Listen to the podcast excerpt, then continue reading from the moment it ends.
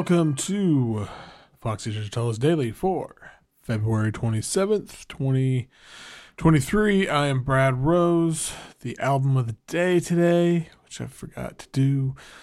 I keep forgetting to say this at the top of this every day, so try to get better at that. Uh, anyway, it is Tourism from Lunar Corp on Dragon's Eye Recordings. Before that, how's everybody doing? Good weekend? Anything exciting? It's all right here. Um, kind of usual weekend. I don't know. Can't nothing nothing too special to report. Thankfully, Jair Bolsonaro not in town anymore. Some fucking weird shit going on there. Anyway, um, okay, news. I there was a bunch of stuff on Friday, but since the review was so long, I didn't cram much in there.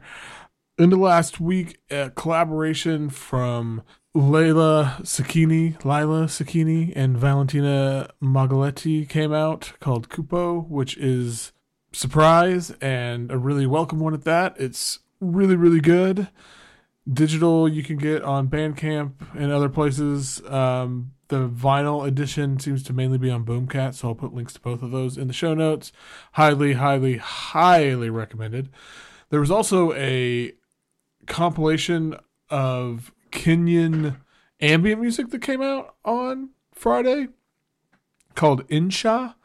Uh, has some names you probably recognize Joseph Kamaru and Nyokabi Kariuki, two big favorites, but there's a lot of stuff I wasn't familiar with. And so now I'm trying to dig up what I can as, from all these other artists because I want to hear more.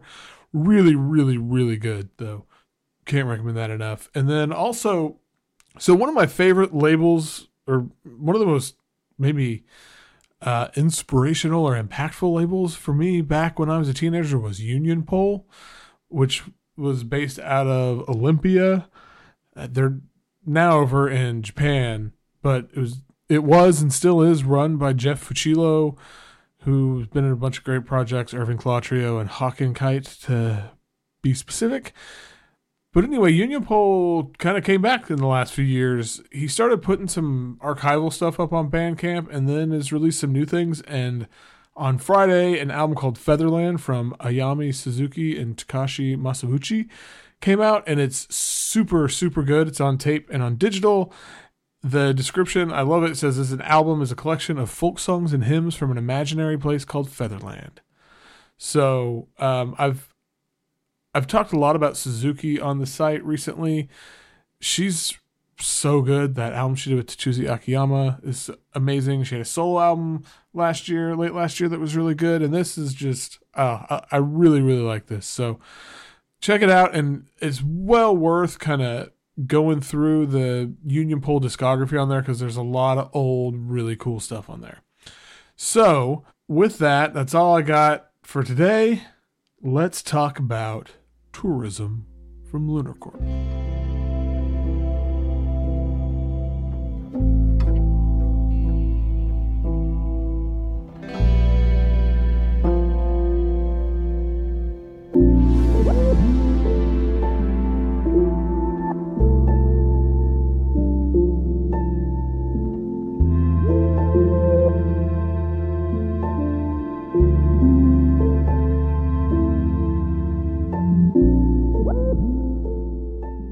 I'm a big, big fan of Yann Novak's Dragon's Eye recordings. So when I say this might be my favorite thing the label has released in a good long while, that carries a lot of weight. Um, Danny Zitveld is a man after my own heart with his approach on tourism.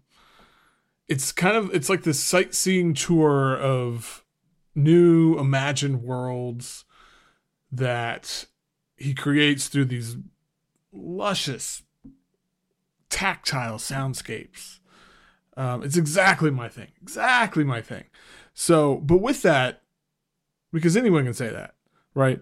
But it's it's just really beautiful and like lush. It's the word that I keep coming back to. Lush or vivid works too, or rich, maybe somewhere in the.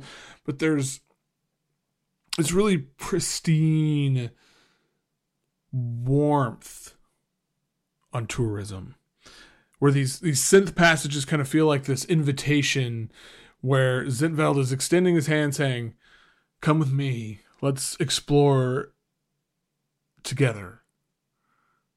It's kind of this really nice feeling of camaraderie. Um, there's it's it's really emotional too. I think there's a wistfulness here, kind of maybe a longing, or even maybe even a bit of sadness, which I realize those are all kind of similar, adjacent emotions. Um, but it, it, you have, you know, he creates these beautiful, kind of wonderful, imaginary, non-existent worlds, and two of those words are great, beautiful, wonder, wonderful, and then imaginary, non-existent. You know, imaginary is not bad, but non-existent. That kind of, you know, it's so there's this feeling of like we want this to be real so bad, and because it feels good, and that, but you know, then there's this sort of, I think that's where the sort of wistfulness comes from because you want it to be real, but it can't, and so that kind of comes through in the tone of the album. Um, it's also really fantastically sequenced. I think there's kind of a narrative feeling to it, which y'all know that's totally my vibe. Um, and and it's not all synths too. There's really some really lovely guitar arrangements. Um, there's it's just all really kind of gentle and soothing, but with some kind of real turmoil underneath. It's this great.